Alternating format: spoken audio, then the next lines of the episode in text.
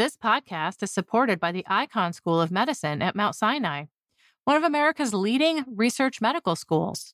Icahn Mount Sinai is the academic arm of the eight hospital Mount Sinai Health System in New York City. It's consistently among the top recipients of NIH funding. Researchers at Icahn Mount Sinai have made breakthrough discoveries in many fields vital to advancing the health of patients, including cancer, COVID and long COVID, cardiology, neuroscience, and artificial intelligence. The Icahn School of Medicine at Mount Sinai. We find a way. This week's episode is brought to you in part by the Eppendorf and Science Prize for Neurobiology. Are you or one of your colleagues doing great neuroscience? If so, then we encourage you to apply for the prestigious Eppendorf and Science Prize for Neurobiology an international prize which honors young scientists for outstanding neurobiological research based on methods of molecular, cellular, systems, or organismic biology. Submissions are due June 15th. Visit science.org/eppendorf to apply today.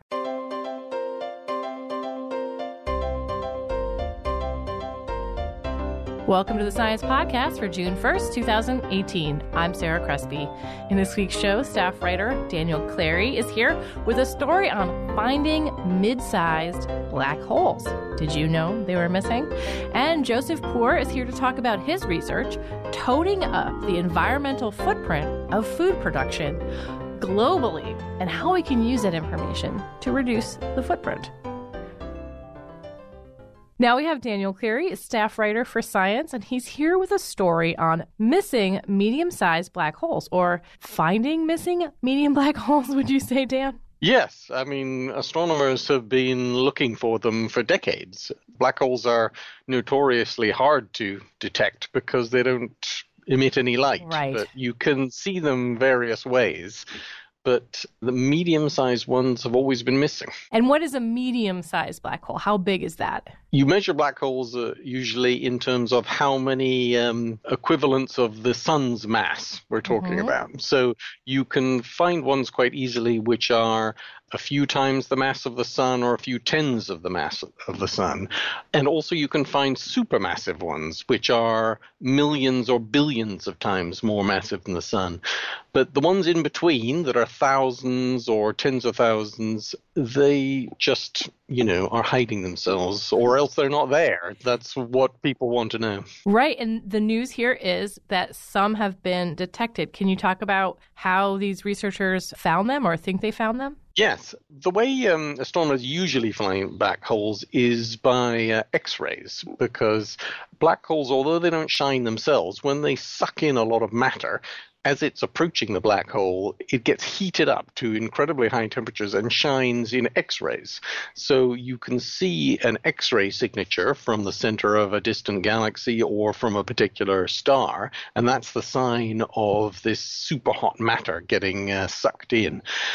So they wanted to look for small galaxies that might have a medium sized black hole in its center, but there aren't good X ray survey telescopes that would be able to find it. You have to look for X rays with a satellite because the rays are blocked by the atmosphere. Mm-hmm they didn't have a good satellite to look for them, so they had to find a different way. So they identified something in the um, optical spectrum of galaxies, so the normal light that comes to us into telescopes, that possibly could show there was a black hole there. And it's to do with the way the gas around the black hole in gas clouds is heated up. And because it gets heated up, it's moving around very fast. So the the spectral lines, you know, that showing uh, particular frequencies get spread out.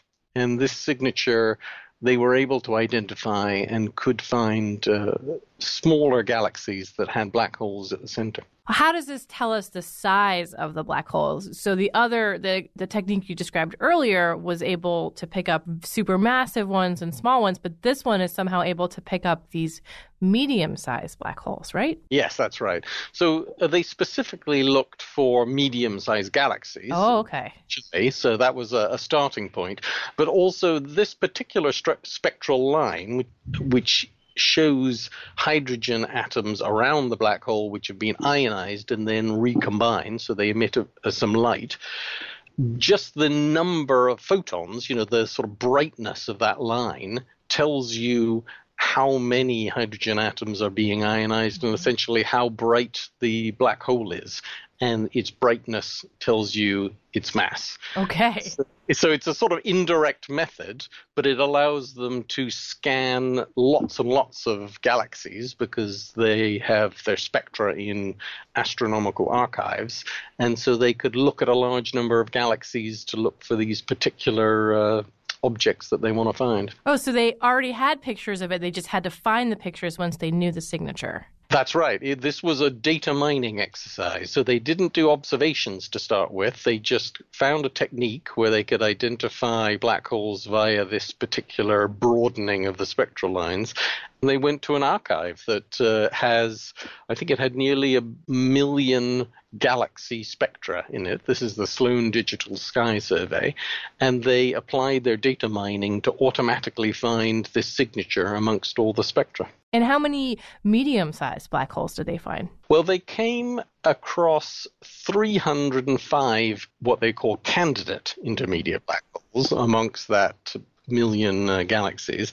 But there are other things that could mimic this signature. So they had to get rid of false positives. So they did other things such as looking in other archives at the same object to, see whether that particular signature appeared at other times. And they also, this was the real acid test, they then looked for X ray signatures of these objects in other archives. Mm-hmm. So the Chandra satellite, which is run by NASA, and SWIFT, and a European one called XMM Newton, they all have archives of uh, spectra. And so they looked for their 300 candidates in those archives, and they found 10 that had a very definite X ray signature showing that there was uh, a black hole in their centers. So this sounds really real. So what do we do with this? What does this mean for, you know, the theories that had um, evolved based on the idea that maybe there weren't any medium-sized black holes, that there were only very, very small ones and very, very big ones?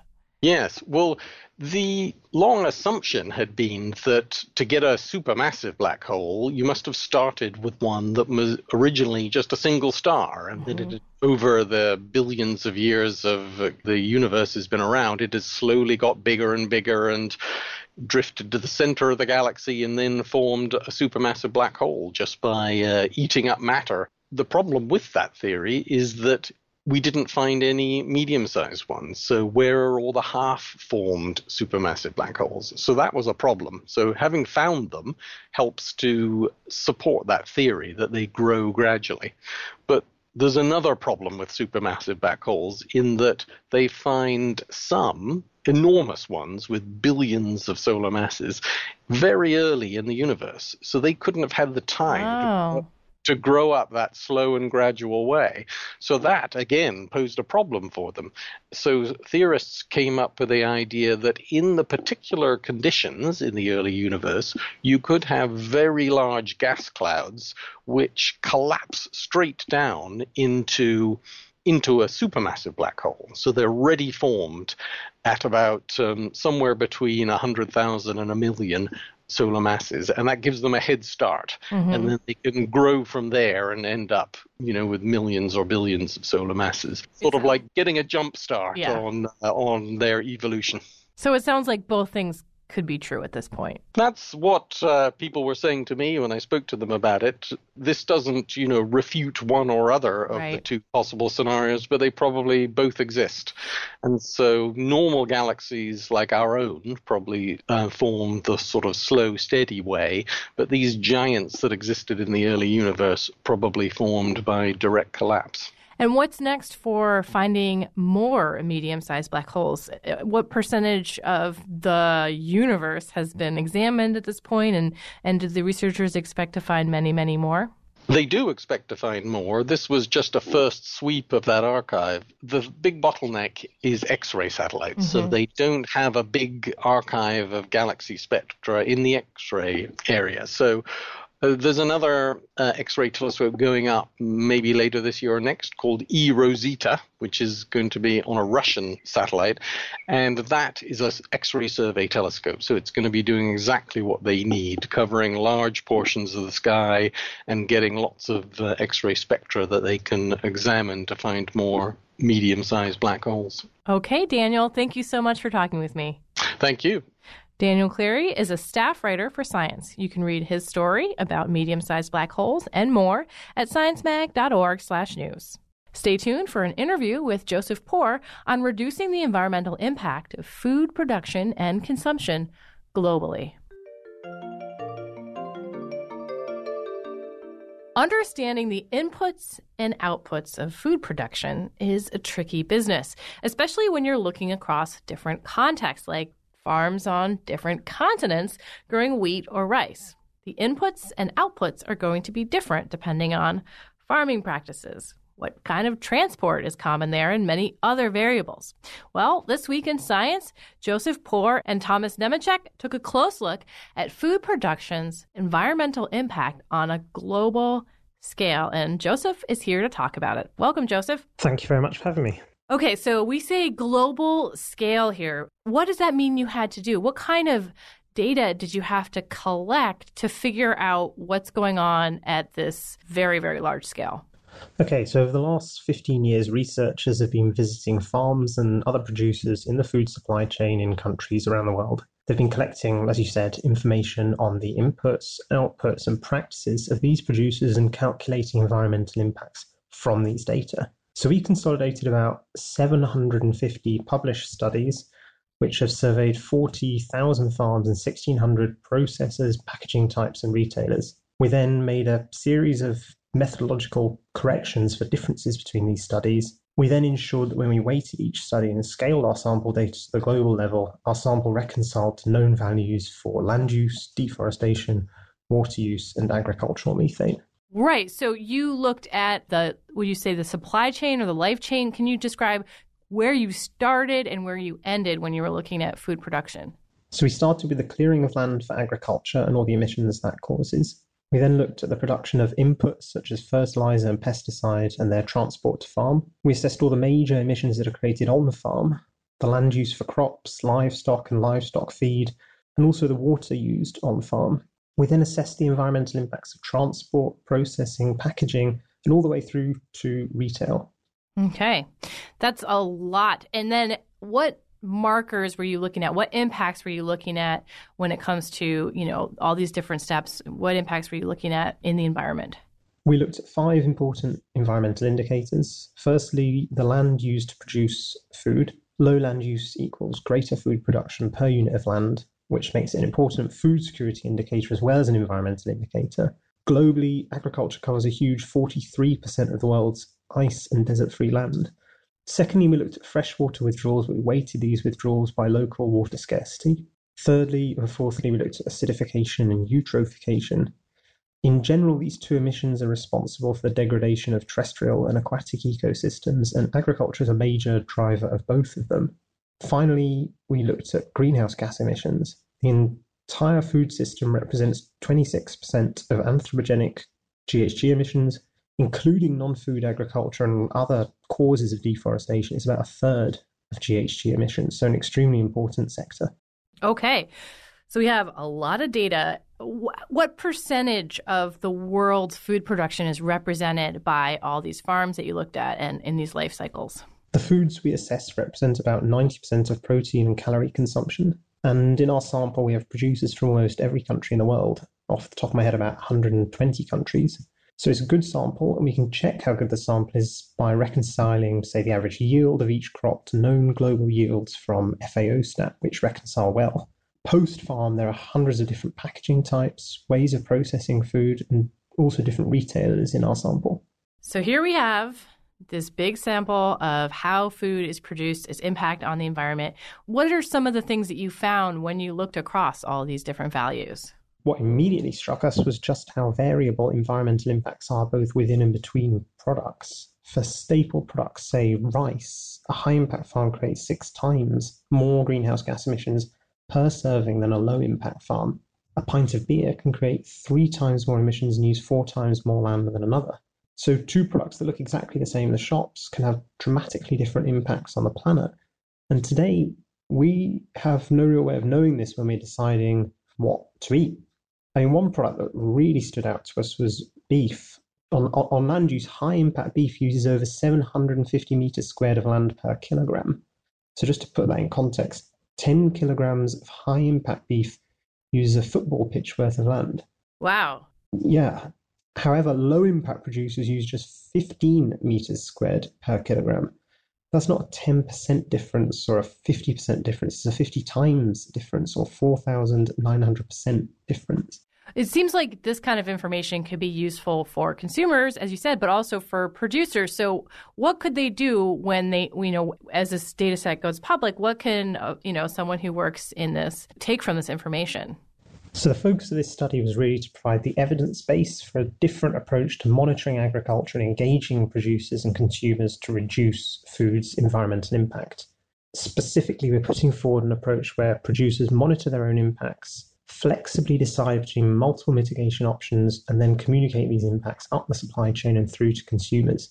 So this draws on a lot of existing thinking, but we've really focused on bringing it together and providing the evidence for it. Okay. Speaking of telling consumers what's going on, you talk a lot about labeling in the paper. So what how, how, would this label what would it look like or how would it work, you know, for someone who's in the grocery store? Yes, that is certainly an interesting question. There are studies out there that are looking at this and thinking about ways to communicate what is quite complex information to consumers. Tesco is a large food retailer in the UK, began putting carbon labels on its products in around 2007 and found that even one indicator was quite hard to communicate. I mean, this is just saying that we're in the shop. How much information can you really take in in one go? So I think it has to be some sort of simple red, amber, green label that includes information on all important indicators, but in a simple and accurate way. However, I think most importantly, it has to have publicity surrounding it, some connotations and some feel good about choosing products that have the green label on them. I think it's not just about the information it contains, but what these what these labels represent. What factoid about your findings do you share at cocktail parties? Like what surprises people about about this data set? I mean, um, the main reason I started this project in the first place was because I wanted to know if I could reconcile what was then my own personal consumption of animal products with a rapidly degrading global environment. I wanted to know if there are farmers out there producing low environmental impact animal products.